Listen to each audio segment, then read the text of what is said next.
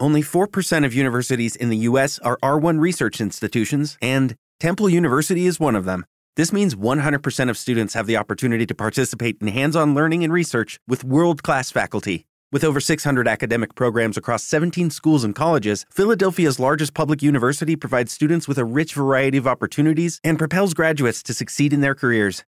Temple University. Schedule a campus tour today at admissions.temple.edu/visit. Hey,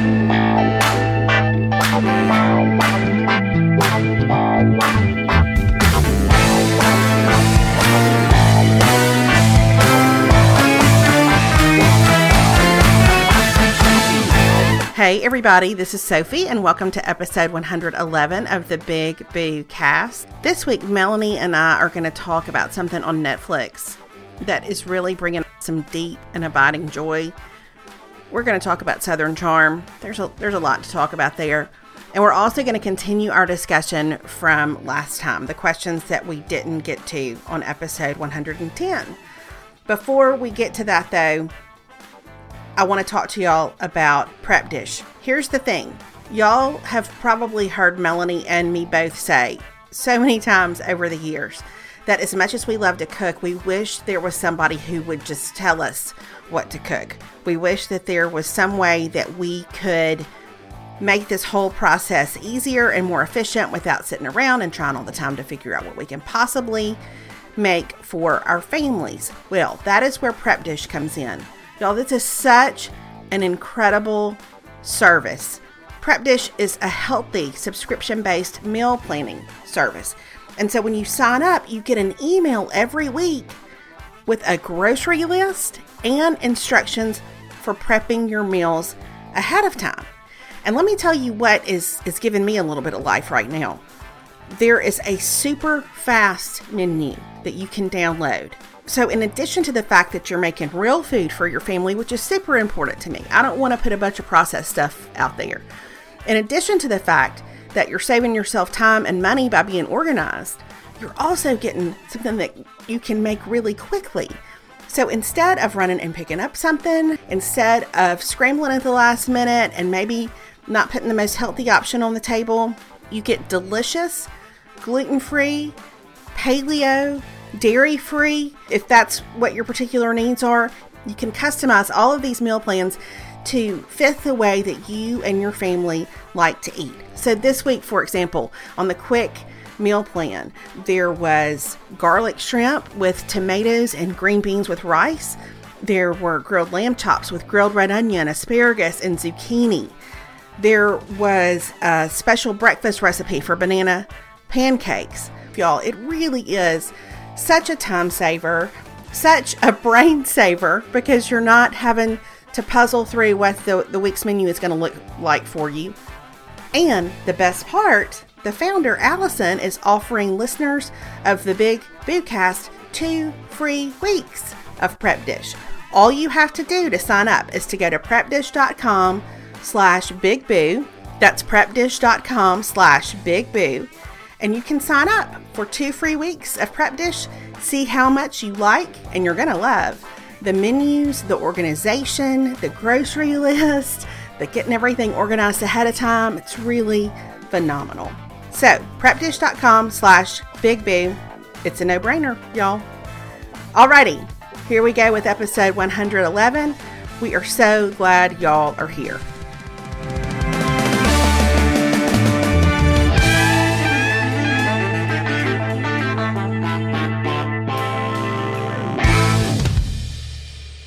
Hey, everybody. This is Sophie. This is Boo Mama.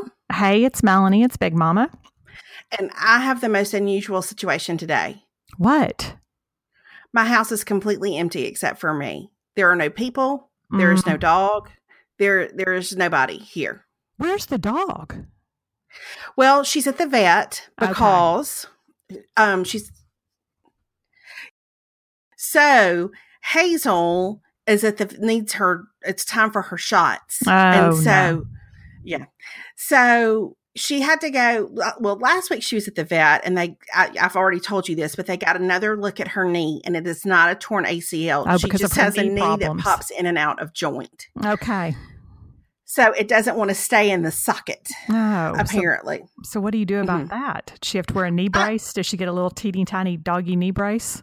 I wish. I wish she got a mm-hmm. knee brace, but it will it will require surgery at some point. And I Of will course I it will tell you that that surgery is not cheap. Yes.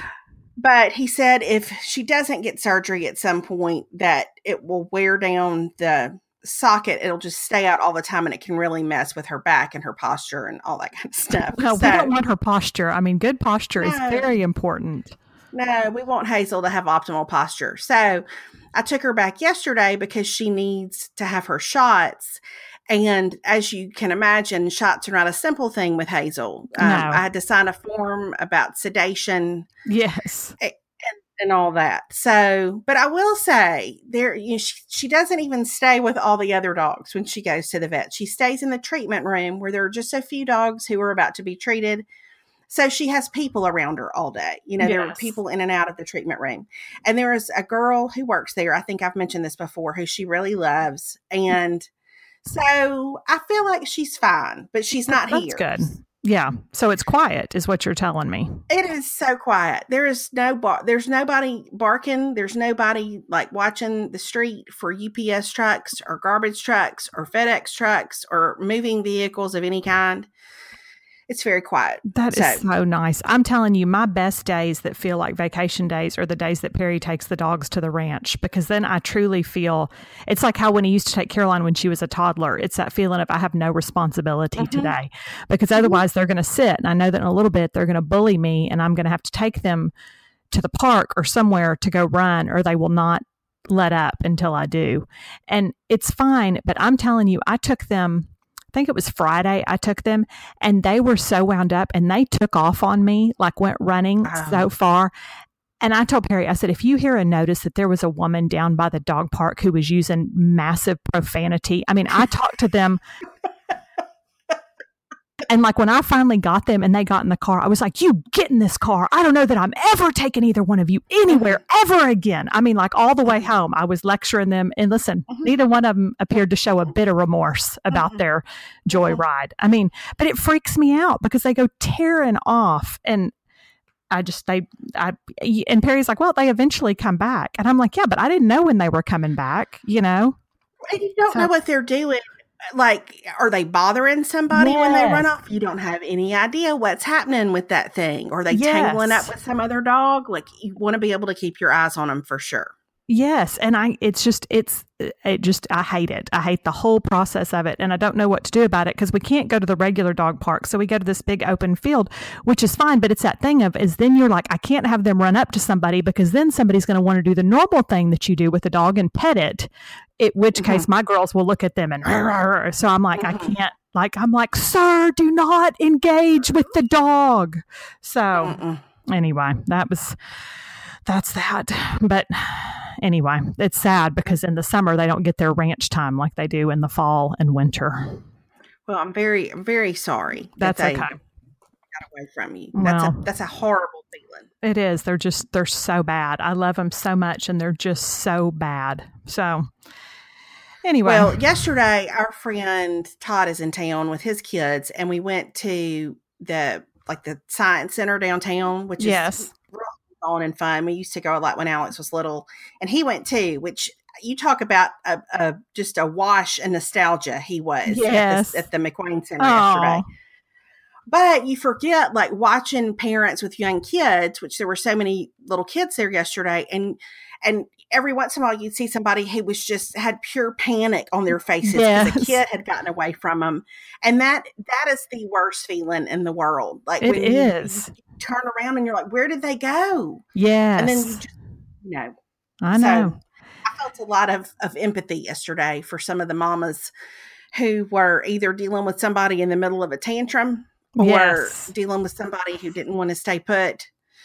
It's yeah, it's it's a whole thing. yeah, yeah. I know. I know. I get it. I get it. I'm not. I don't miss that particular phase of toddlerhood. Mm-mm, I do I do not either. Now, what we're going to have to deal with next. What I mean Oh. by that phase is both the museum part and the running off part. Yes, none, none of none of the above. Yes. Um, so the next thing we're going to have to deal with though is them driving, which is probably going to be its own unique set of panic and I know. anxiety. But I know. I know. I can't think about it. okay, so last time we we didn't really talk about Southern Charm. I had not seen the most recent episode, Yes, nor had I. but now I have. Me too. and I don't know where we're headed towards this, the season's end of Southern Charm, but I'm going to tell you something, and and I I would imagine you feel similar similarly about this. Yes. Is that Kathryn? You know, when she was she apparently locked herself up in her apartment and she wouldn't answer the phone or come out or visit anybody or see anything, and it was very scary for her friends.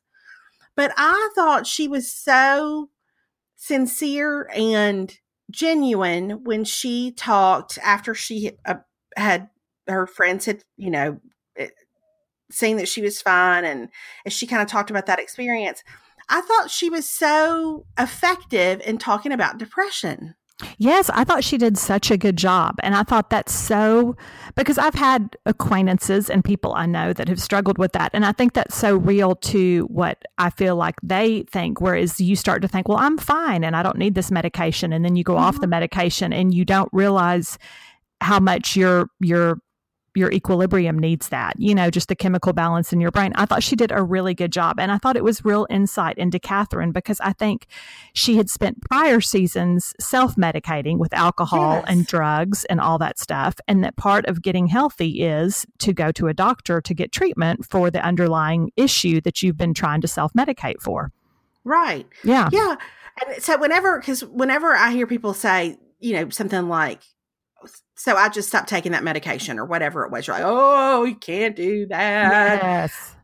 and I think probably you too have had friends who thought they could just I'm just gonna I'm just gonna take myself off of this, and that apparently is almost a it's an even worse experience than the, the depression is a sudden to just take yourself off of whatever medication you've been using. So I, I don't know I, I felt so proud of her. I feel Yeah. like of all the people on that show this year, she has shown the most growth as Yes. a, a mama, as a person, as a friend. Because two seasons ago, she it was like she could not be in the same room with another female. Yeah. I don't, yeah. I don't know. I just I was I was really proud of Kathryn.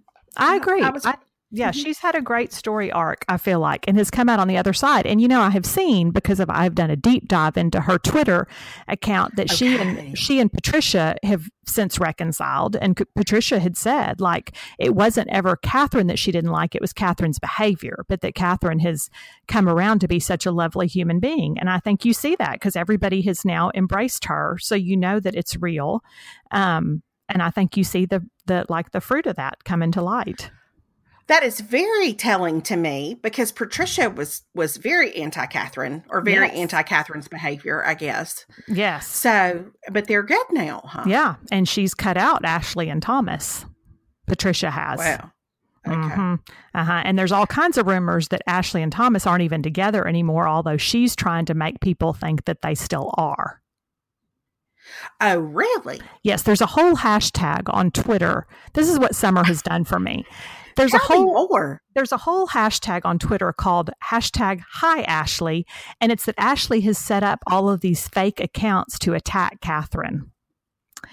And Are you to- kidding me? no, and then to make it also appear that Kathryn is trying to attack her, but it's all Ashley driven.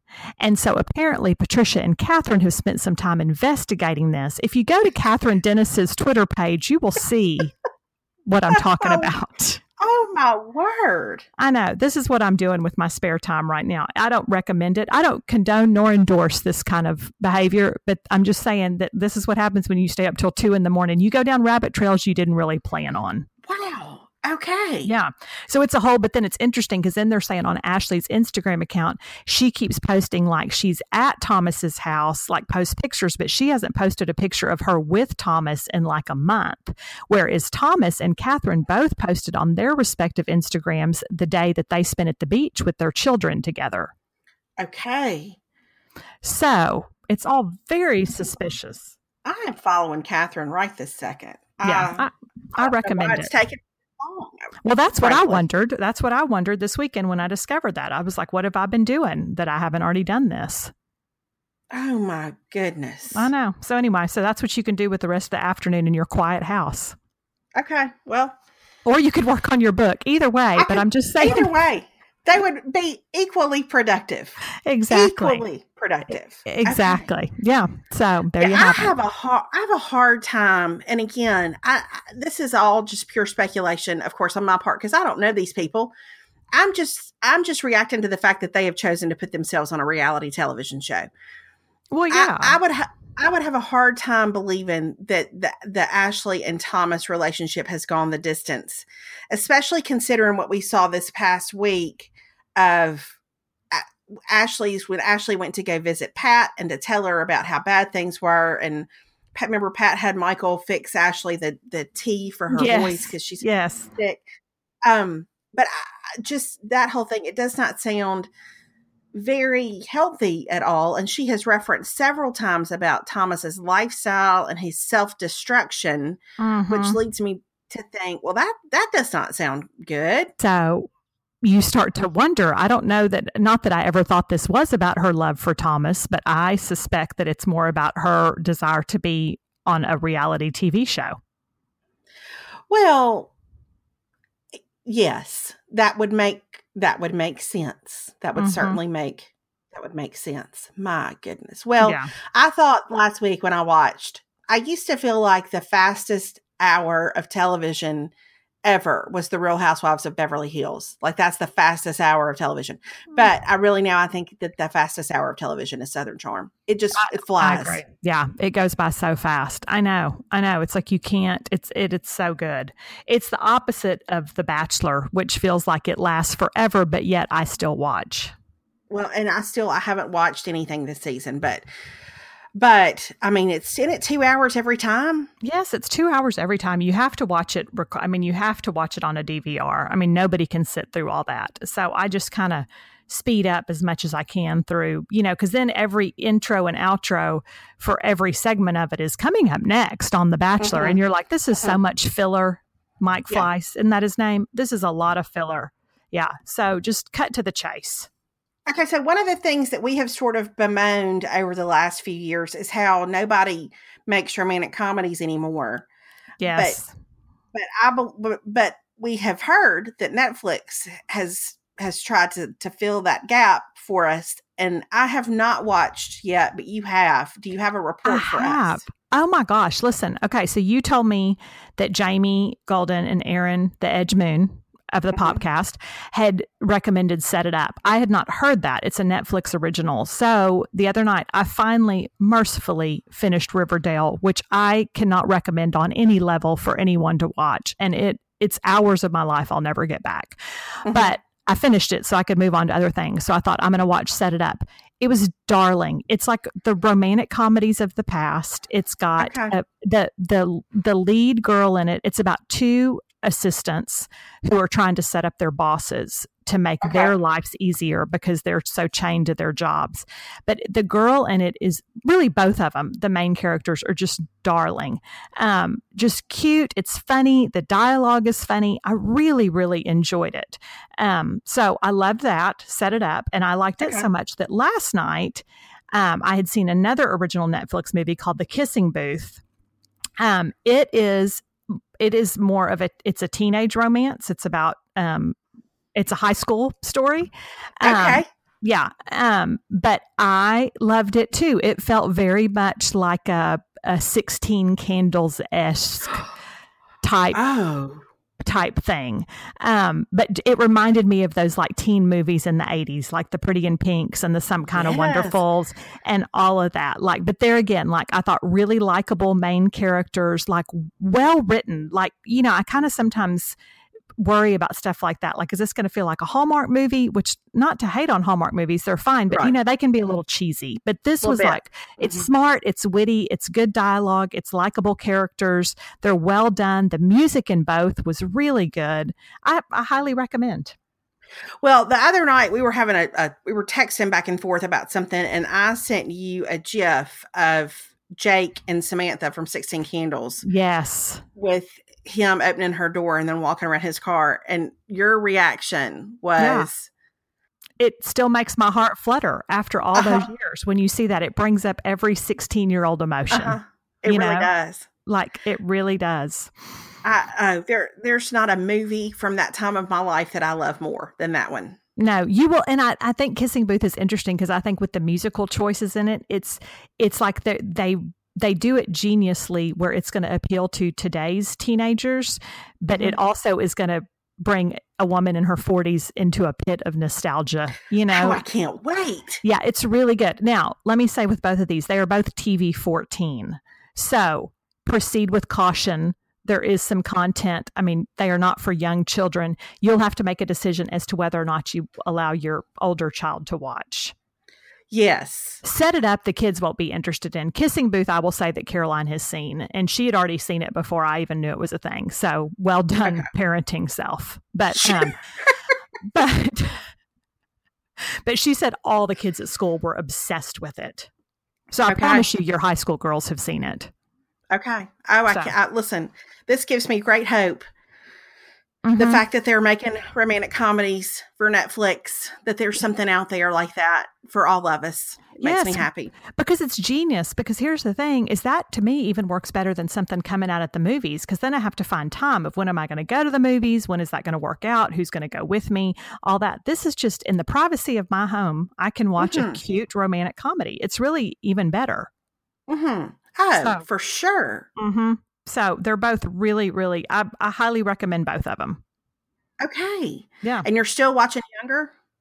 Now I'm finished with Younger. I've Oh, blazed okay. through. I've watched all four seasons. Yeah, and um, and then now the new ones are on. So every Tuesday night it comes on TV Land. So like tonight there'll be a new episode, but um, it's season five. So I'm all caught up. So I don't have another. I haven't gotten because I've had the movies. I haven't gotten back into a show, Mhm. um, and I haven't decided yet. You know, sometimes it takes a while after you finish. Like, well, what's my next show going to be? And I haven't decided that yet. well, it's a big commitment. Um, you know, you need to pray about it. You need to. you need to. Thank you for understanding. Yes. Yes. Mhm. It's like, do I want a comedy? Do I want a drama? Do I want a period Mm. piece? Do I want to, you know, I don't know. It's, it's, do I want to laugh? Do I want to cry? I don't know. So I've got to just, I've, I've been weighing my options and I'll let you know how that turns out. Now, I saw on Instagram this morning that Amanda Jones, our friend, has had finished the second season of Victoria. Have you watched that? You know, I watched the first season of Victoria and it's, it's good. I don't know, know why I got off of it. It was a little slow for me. Okay. Um, I felt like it was a little slow. And this is, listen, this is going to show my age. It was a little bit like I need the closed caption because I can't understand what everybody's saying. hmm You know- I, I, I I did closed captions throughout Downton Abbey. I understand, and Yeah. and through Sherlock, I did. So Yeah. I get it. Yeah, it's a little, um, but I like it, and it was it was good. I don't know why it just it it came at a time that I just never really watched it, and then I never got back into it. But um, but it is good. I mean, Victoria's good. So I don't know. Yeah, I don't know. So I've thought about do I want to watch Suits, which, as you know, is our lovely Yes. Meghan Markle show. Do I want to get into that? Um, do I want to watch The Man in the High Castle, which I've heard is great, but that's very serious. Mm-hmm, hmm Um, there is another. Um, there's another show. It's a Amazon Prime original called The Last Post, um, and it's about Royal Military Police officers and their families. Oh, And, this sounds just like you. uh-huh, and it's British. Mhm, Um, mhm. so that has potential. Um, then there's also Dr. Thorne, which is from Julian Fellowes, who, as we know, wrote Downton Abbey, brought us Downton Abbey, and it's about the wealthy Gresham family. okay. Well, you- so, um, so I have a lot of what I'm saying is I have a lot of decisions ahead of me. yes. Mhm. Okay, so you know we were we were talking to Todd last night about how I, I have a hard time getting into a show and, and staying with that show these days. Yeah. Like it's, but I think part of that too is because I'm trying to write a book, and you know I just have a I I don't know. I can, it's like I got, my brain can only take so much story if that makes Yeah. sense. Yeah, But there is a documentary on Showtime, and this is for people who like are nerds about news writing. I feel like, and I'm such a nerdy news writer person. Like, I just I'm fascinated by it because it's a kind of writing that does not come naturally to me. It is hard for me to stay yes, focused, to be direct, all those kinds of things. But there is a a four part documentary on Showtime called The Fourth Estate that Oh. is all about the New York Times. It starts on the day of the inauguration a, a year and a half ago or two years ago. How long has that been? What year is it? A year and a half ago. No, yeah, a year and a half ago. Yes. It starts on the inauguration day, and then it kind of goes through them covering this administration, them covering kind of some of the Me Too stuff that happened. Again, this is not a family show. There's some language. It's Yes. not, um, but it's fascinating to me from the perspective as somebody who loved broadcast news with her whole heart when I lived in Starkville and in college. Um, there is there's something about seeing the the behind the scenes of a newsroom to me that Mhm. is utterly just captivating. So, if you like that kind of stuff, if you are if you really like news writing, if you like the dynamics of a newsroom, if any of that interests you, it's it's it's a good one. okay. Okay. That's good to know. Like I watched the first one, I rec- I recorded it, I DVR'd it, and then I saw that all four were available online, and I just like walked back in my office and watched two more, and then Oh. watched the other one the next day. Okay. So you're in it. Yeah, I mean, I just well, it's and it's over. I mean, it's just 4 Mhm. parts, but I. It's, it's somewhere. It, it's some at some point in my life. Clearly, I must have harbored some secret dream of being like a reporter or, or a news writer. Or there's something in me that that it's just fascinated by it. So for me, it was kind of a it's kind of a, a perfect storm of things that I'm interested in. So Okay. All right. Well, there you have it. So- there's so that's a- something. Here's the good news about television today: is there's really something for everybody. my goodness, yes. Mm-hmm. Whatever your interests are. Yeah. Are you interested in butterflies that live for 4.8 days and then, I don't know, vaporize? Yeah. There's there's a 24 part, part documentary about that on some, some channel somewhere. Yeah. I guarantee there is. I guarantee there is.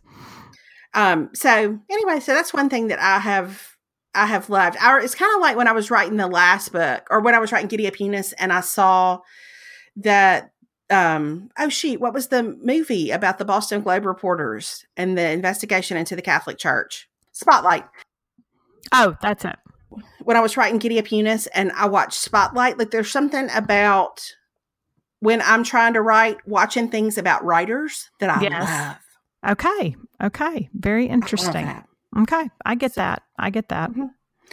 So just watching people do their thing is fascinating to me, and you kind of get a little human side too in the in um in the fourth estate. You get a little bit of a part that like you know you think about these reporters not just at the New York Times but anywhere who are covering news that like news does not happen on a schedule, and how the dynamics of that affect your family. And Yeah. I don't know. I just Yeah.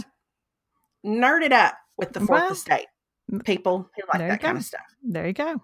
Alrighty, so last week we did some questions Yes. and we didn't get to the end of our questions. So we're going to resume with our questions. We're going to do, um, we've got, I think, a f- I can't remember how many we have left, but I'm going to throw this one out there and then we're going to segue into what we, we talked about last week, if that sounds Okay. like a plan. that sounds like a great plan. Okay, so this question, I have to pull it up in Memento, um, is from Denisha. And Denisha, first of all, Melanie wants to thank you for mentioning the nail color Susie without a paddle. Yes. Thank you. She said that it's her summer color for sure this year. So Oh, okay. mhm. well done. Well, Well done, Miss. Shankle. Well, that's what I'm here for. That's what I can Mhm. offer. Um, she says she's raising an only child and would love to hear us speak on that some more, just how we've navigated parenting and only, how we've avoided or addressed stereotypes and stuff like that. It's just a tiny topic. It's a small topic. It's a small topic. Um, I don't know. Do you want me to start or do you want to start? You start. Okay. Yes. I mean, I don't think. I mean, here's the, here's the first misnomer. I think is that raising an only child is different than raising three kids. I mean, I think kids Okay. are kids. I mean, I think you you raise them. I don't raise Caroline any differently than I would raise her if we had a passel of children in this house. You know, like, um, I mean, I think you have to be a little more mindful just because you're not having to think about like if I go get her a new pair of shoes, I know I don't have to go buy three new pairs of shoes. You know, Mhm. so there's some of that. Um, but I mean, I think I've raised her to be grateful and appreciative for what she has. I think that we've had pretty uh, strict boundaries and rules as far as what we allow and what we don't allow. I mean, I think I haven't ever, we haven't let her become spoiled or entitled. Um, and, but to me, that I go back to that's, I would have raised all my kids like that. You know, I mean, Mhm. clearly I didn't do a good job with my dogs, but I would have raised my kids to be respectful of authority. Yes. Um, and Please so to our dogs as Yeah. evidence. Exactly. But I think that uh, to me, the only difference is, is I think maybe because she is an only child, and I think you're probably like this with Alex, where I've made more of an effort to make sure that she's connected to her friends and that she's got, you know, I mean, I think that's why we always stayed so close to Gully and her boys because I wanted her to have people in her life um, that, you know, that she was close to and that she had relationships with that were her own age and not just her parents. Yeah, and, and here here's what I'm going to say, and you may not agree with this, but this is this is just how I feel. Here's how often I think about the fact that I'm raising an only child. Only whenever somebody asks me about it. Like I just I don't think about I don't it's just our family's our family. Yeah. it's, it's the only one I know that I've ever been a part of as a parent. Yeah. And- And so uh, here's where I think I, I think here's where we get in trouble with the whole only child thing. I think as parents, we can bring certain issues to the table that aren't really issues, like just Mhm. because we it makes us fearful or or we compare and Mhm. think that somehow our family is inferior because there's one kid instead of four kids or whatever yeah. um or because maybe we had a desire for a really big family and we don't have one Yeah. Yeah. and so we start to feel like we've got to invest just eh, like this is our only shot this is our only shot this is our only shot. And i think that makes us overparent. I think it makes Mhm. us fearful. I think it makes us um, a little wackadoo sometimes about what we're doing with this with this one kid. I, I just i don't think it has to be such a deal. So if people say stuff to me like oh so he's your only i just say yeah he Mhm. is Mm-hmm. Mm-hmm. I just listen, the world is crazy. And there are a lot of things I'm going to I'm to step in and try to lovingly address or defend or whatever. But the number of of children that I have or don't have in my family is not one of those things. I just what I, what's up America? I don't get Yeah. it. Like I don't know. I don't know. I feel I just there's a lot of things that I can pour energy into and that's just not that's just not what I that's not to say I don't understand it when people are are curious about it or when people, you know, are, do have one child but wish they had more children. Mm-hmm. I totally get it, but I think we just always, in lots of different ways, have to be careful that our issues don't become our kids' issues. And but I, so all that being said, here's my one thing I will say: keep keep your child in something that is about more than just them, because Yeah. I think the tendency is for only children to be comfortable in doing things that are solo. You know what I mean? Like that's sort of their comfort zone. And so if I have done anything with intention, it is to constantly push Alex into stuff with big groups and Yeah. teams, teams and teams and teams and teams and teams and teams. Yeah. So Yeah.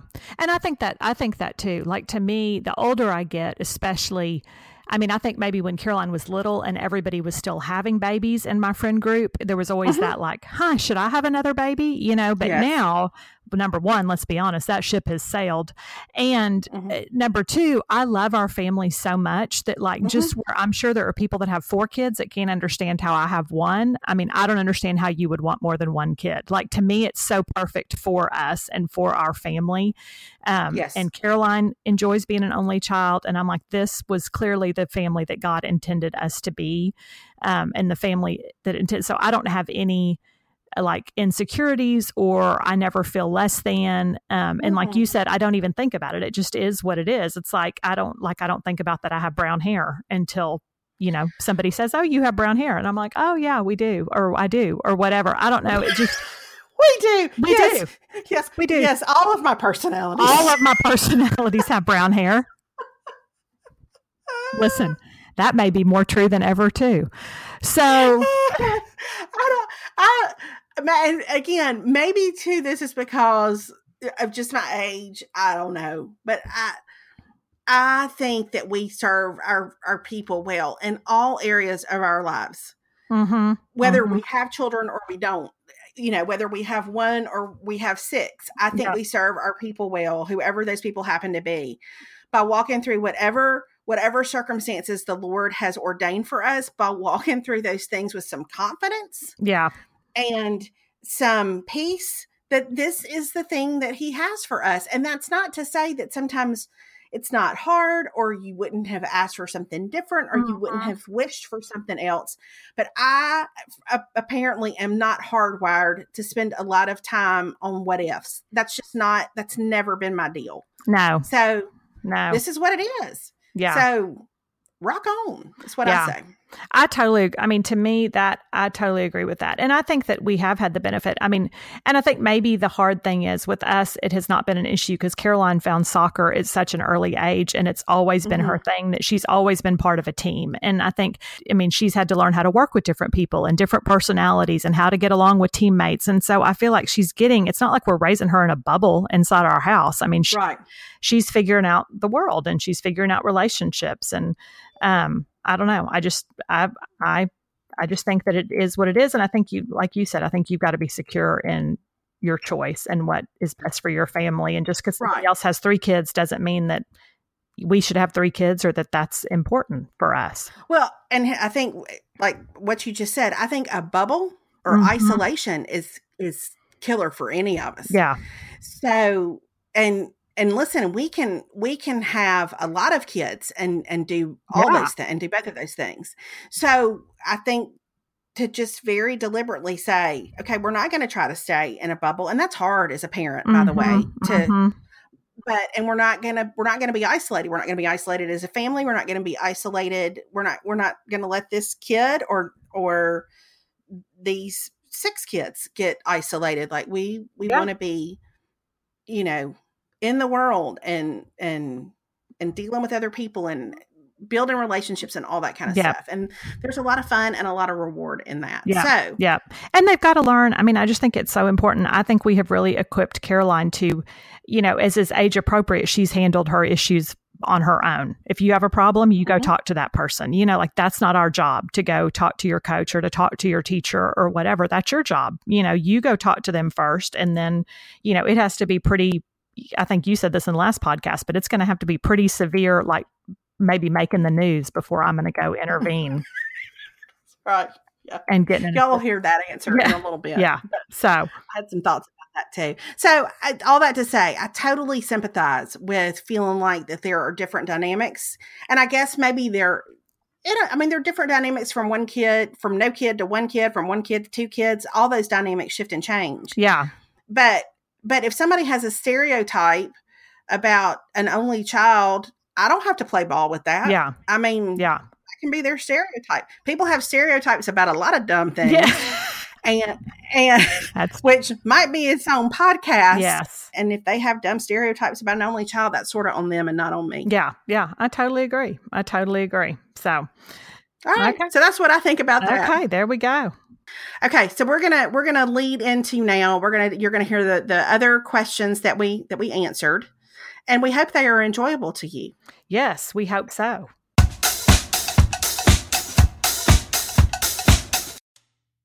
Hello, it's Sophie, all by myself in the middle of the podcast to talk about how we can stay connected even when you're not listening to a podcast episode. Social media is the answer, y'all.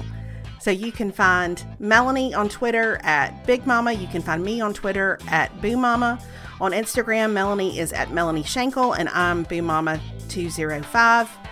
We did not necessarily do a great job of what social media experts might want us to do maybe by having the same username across the board, but do not let that be a deterrent. Melanie's blog is thebigmamablog.com. Mine is boomama.net.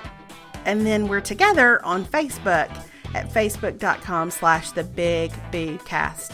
Finally, if it wouldn't be too much of an inconvenience, it is super helpful when y'all leave reviews on iTunes. So just look up the podcast on iTunes, click on ratings and reviews, and just a sentence or two is great. It helps the podcast, it helps our advertisers, and we appreciate it so much, y'all. You're the best. Back to episode 111. Okay, so Amanda wanted to know. She said she knew that we'd mentioned podcasts like the Popcast mm-hmm. and the Happy Hour, things like that.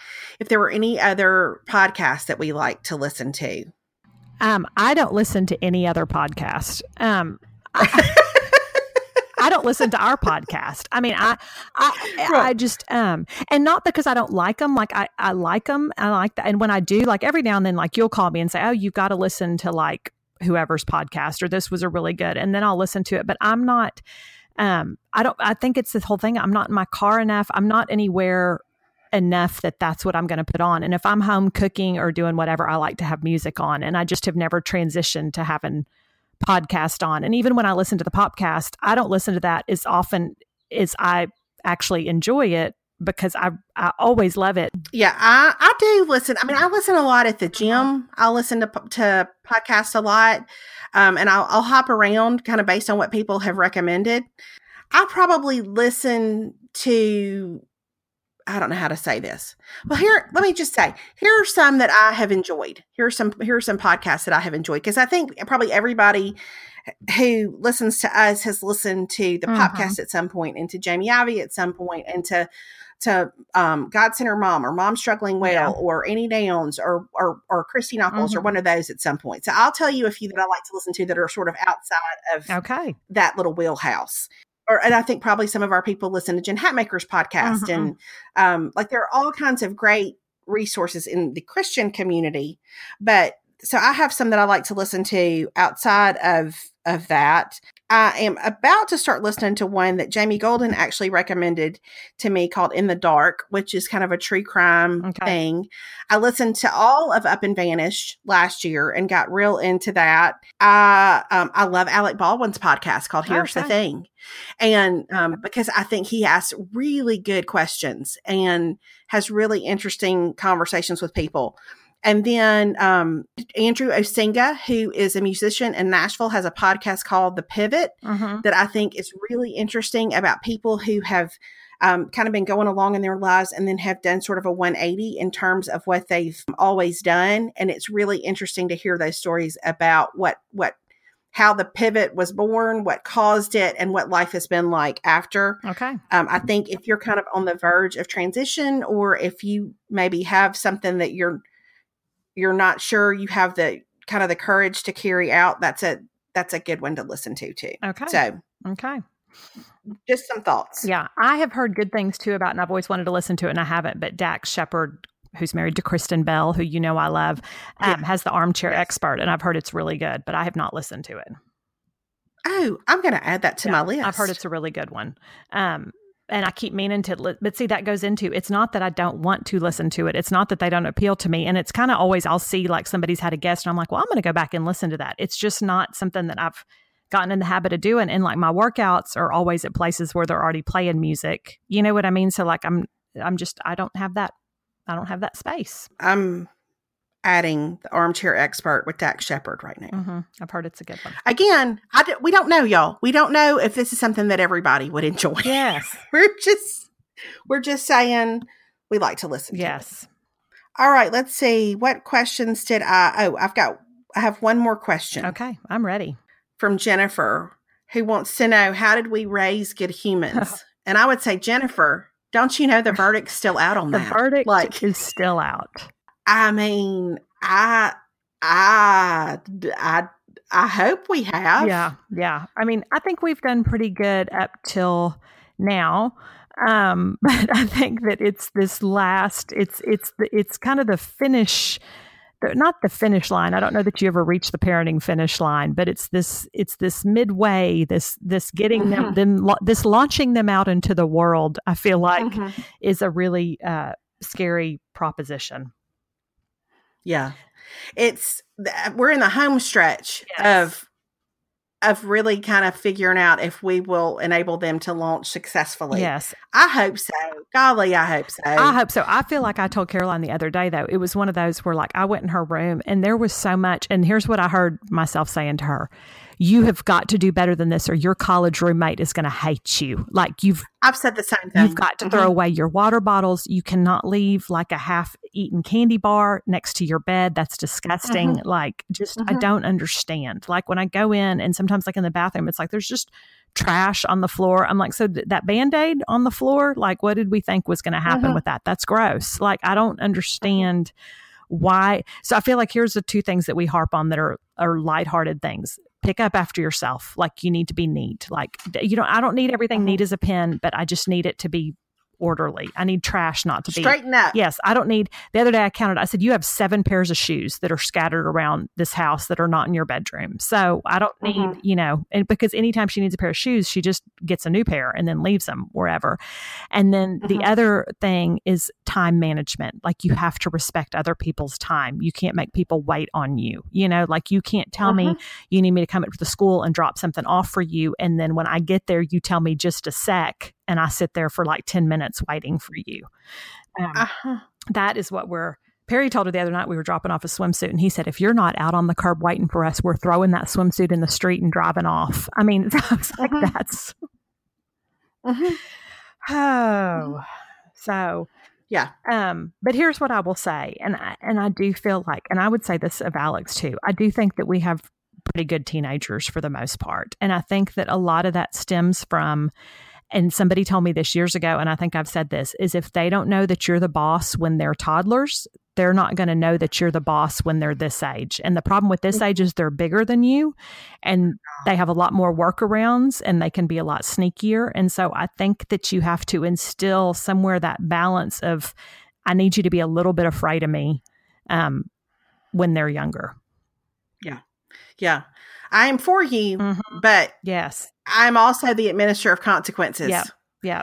And there are going to be consequences and you are going to mm-hmm. act in a certain way. And I, and I think that I feel like a lot of times I see, um, younger parents now where it's like well they're afraid of their kids. Like it's a little bit of like well but if i if i make them sit there and finish their chicken they're going to scream. Well then you know what? Scream. I mean i feel like mm-hmm. i used to put caroline schenkel in timeout and she would sit in her chair and she would spit on the floor until there was just an enormous puddle of spit. But mm-hmm. by god i made her stay in that chair. I mean I,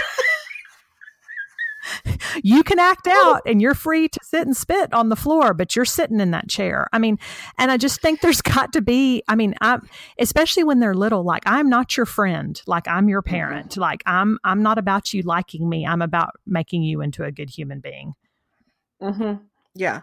And and loving you is not always going to feel like your favorite thing because sometimes the way like the most loving thing to do is to somehow enact a, a consequence mm-hmm. that does not feel great to you yep. that you don't like like you're not going to be on board with with everything that i don't know you just you have there's a balance there it is the most loving thing mm-hmm. and the most merciful thing yep. to have clear consequences when when they step over a line but it's it's almost always unpleasant in the middle of that. Yes. I mean, here's what I'm going to say. If you have a toddler, if you have a child 6 or under that you don't occasionally have fall apart and scream at you for how awful you are by making them drink out of this sippy cup or that they have to leave the pool because y'all been there for 5 hours or whatever, then you probably need to reevaluate. Like I, I think meltdowns are just going to happen because you can't let them get their way all the time. I mean,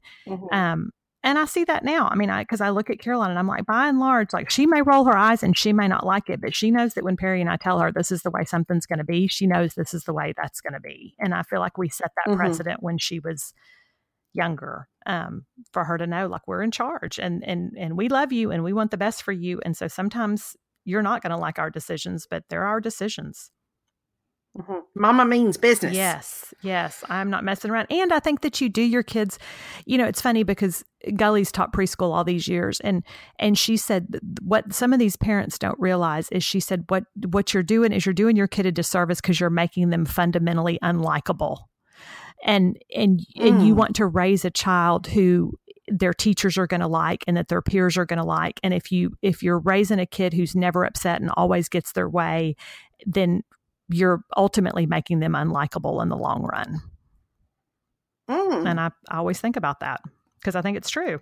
Wow. I know. Get it going. I know. Well, I mean, you think that's 10 years of teaching three year olds, you know, I mean, uh-huh. you know, you see everything. And she's like, you, you want to raise kids that, that, that their teachers are going to like. And that comes by having, you know, well mannered, respectful kids who aren't going to, you know, expect the world to bow at their feet. Yeah, and I think too, like resisting the urge to fix everything for them. Mm-hmm. Because on my end of things in high school, sometimes you see parents fall into this this this trap where they think that they have to fix everything, yeah. that they have to smooth out every single rocky road. Mm-hmm. Mm-hmm. And now, granted, there are absolutely some times where you need to advocate for your child, hundred yeah. percent. Like I'm not saying that at all, but I don't think you have to advocate for them on a daily basis. No.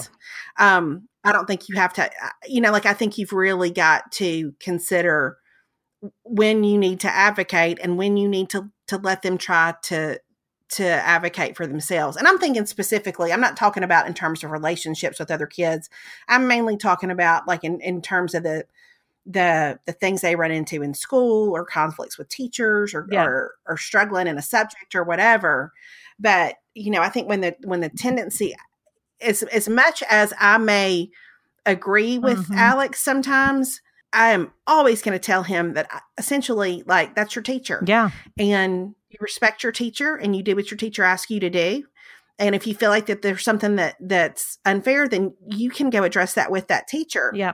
But I'm gonna tell you, it's gonna have to be like mock level nine before I get in it. Yeah, for sure. Yeah, I think that's it's, it. it's gonna have to be. Yeah, it's gonna have to be the kind of injustice that might make it to the news. Yeah. That's Like, yes. Like otherwise, you got to figure out how to navigate that and work it out because your whole life you're going to have people who are in charge yeah. of what you're doing that you might not always agree with. Yep. And you might not even like their methods. Yep. But you've got to figure out how to operate that in that and navigate through that in a way that is workable yep. for all involved. Yep, that's so true. I feel like that's so true. Is it's like this is a life skill, so you've got to. I know you don't like this teacher, but you're going to have a boss you don't like. You're going to have college professors you don't like. You're going to have college roommates you may not like. You know, like you've got to mm-hmm. learn how to deal with conflict and how to and how to work through it. Yeah, I we don't do a lot of um we don't do a lot of going ahead and what are they a lawnmower parent we are not lawnmower parents over here we don't mow down mm-hmm. everything that's in her way we let her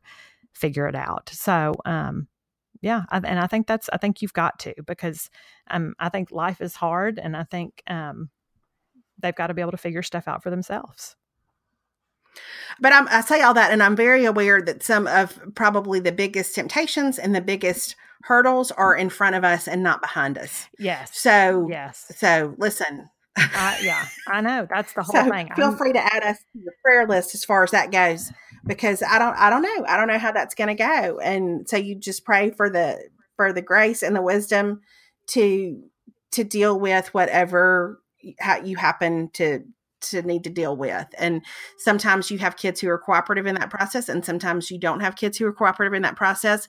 And um listen, hearts are prone to rebellion mm-hmm. and and the fact that a kid rebels in a significant way is not an indication of what kind of parenting you did. No. It's an indication of the fact that hearts are prone to rebel. Yeah. Yeah. So to figure out as you go how to how to deal with that in a in a way that makes sense for the long term yeah. and for your family. Yeah. Yeah. So, which by the way, I uh-huh. would say that's why we can't, you know, I think we've got to be so careful that we don't just because maybe somebody happens to to to turn out some kids who are productive and and great and um and who have achieved some things and all that kind of stuff um we got to be careful if if that's been our personal experience to not cast judgment or to be self-righteous with people who are really in it and struggling. Yeah. Yeah. Cuz I think I mean kids, I mean you see it all the time. I mean, I see you know kids from the same family and it's like two turn out great and and and one really struggles or whatever. And i just think that's personalities and and different things that people have to go through and different i just i think there's no i think that's why parenting is so scary and i think that's why i know mm-hmm. you and mm-hmm. i are both on our knees for our kids every day because it's just there's just a lot that life is going to throw at them and throw at us and there's no there's no set formula of this is how to raise good kids i mean so much of it is about your child's personality and your family and and what's going to work i mean i will say i feel like one of the things we've tried to do and i heard this there again this was from an older friend but it's like you got to decide in parenting too like which hills you're going to die on and which fights aren't mm-hmm. worth it and i think we've said that before because i'm like if you're constantly telling them no then i think that sets up the the the seed of rebellion if they feel like they're just being so pinned down about everything. So, you know what? If if you want to, I mean there was one summer where Caroline wanted to have pink stripes in her hair and I didn't necessarily love that decision, but I was like, you know what? We're going to go with that because that's a mm-hmm. that's not a life-changing thing and so that that works for us or whatever. And that's a stupid example, but I feel like there are just things where it's like say yes when you can say yes because there are going to be so many things that we have to say no to. Yeah. That's good. So yeah, I, I don't know. We'll see how this thing goes. Yeah, we'll get back to you. We'll get back to you in 10 years. That'll be podcast number 200 in 10 years. That's, that's right. That's right. And, uh, you know, and I think too, I think I, I'm, I'm especially mindful at this stage of life to just try to keep laughing. Yeah. You know, try to continue to, to, to give ourselves opportunities to laugh together. Yeah. And, um, and we do a whole lot of talking. Yeah. So, yeah. I don't know. We'll see. Yeah. Yeah. I think it's, yeah, it's just kind of hanging in there. And it's just, it's praying that God will, you know, I, you know, I pray a lot for Caroline that God will bring the right people into her life, that He'll bring the right influences into her life, that you know He'll guide her in the way that she's supposed to go. Because um, I think so much. I mean, we see it at this age where it's like so much of who your child is is going to be so much more influenced by who their peers are. So it's like I don't just pray for mm-hmm. Caroline, I pray for her friends too, because I mean they're they're a huge influence on her right now. You know, um, sure. I saw a, a, mom that I've known for a long time um, a couple of weeks ago, and she has several kids. And we were just talking about the fact that, I mean, all her kids, I have I have had the opportunity to love, and I think that that one thing I have seen in her is just a, an unrelenting trust that that her kids that even in the middle of of difficult stuff and hardships there's still like god's working something out in her mm-hmm. kids and I, I don't know i've just watched her trust him in that and with that and and so when we talk about you know people turning out great or whatever like that's just maybe on a different timetable yeah. and not one that we would choose and and not and we wouldn't necessarily choose the circumstances god uses to to facilitate that but I, I so love and value her perspective with all her children because she's so um, she deeply trusts what God is up to in their lives, even when it might not be what the world would say looks idyllic yeah. in yeah. the moment. Yeah, I agree. Because I mean, I think that's part of raising good humans is realizing they're going to go through hard times and they're going to go through struggles and they're going to have to. I mean, there are going to be things that no matter how much Perry and I warn Caroline against, I, I realized there are going to be things that she's probably going to have to figure out for herself too by falling down on that deal, you know? Um, yeah. So, and I think that's the other thing. That's where all the good lessons It is. Are, it is. It's the, I always say the character building is the worst, but it's necessary. You know, it's like you've got to, that's what develops a good human being is you're building character, you know, and, and that, and, and here's the thing too. I feel like when Caroline has messed up or when a friend of hers has messed up or whatever, I also really try to apply grace and remember that these are formative human beings who don't have full frontal lobe development yet. And so they are going to make some bad decisions and some bad choices, but you can't throw out the baby with the bathwater, as they say. Sometimes you, right. you know, you've got to give grace and go, okay, they're, they're all figuring it out. So we're going to, I'm going to help them figure it out and I'm going to love them while they're figuring it out. Oh, I feel like we need to sing a song or something. Oh what what immediately comes to mind is help me make it through the night. But that's yeah. oh gosh! But you were probably thinking something a little more sentimental than that. Alrighty, y'all, we're back again in real time to tell y'all thanks a bunch for listening. We hope the rest of your week is great and bye. Bye, everybody. Talk to y'all later.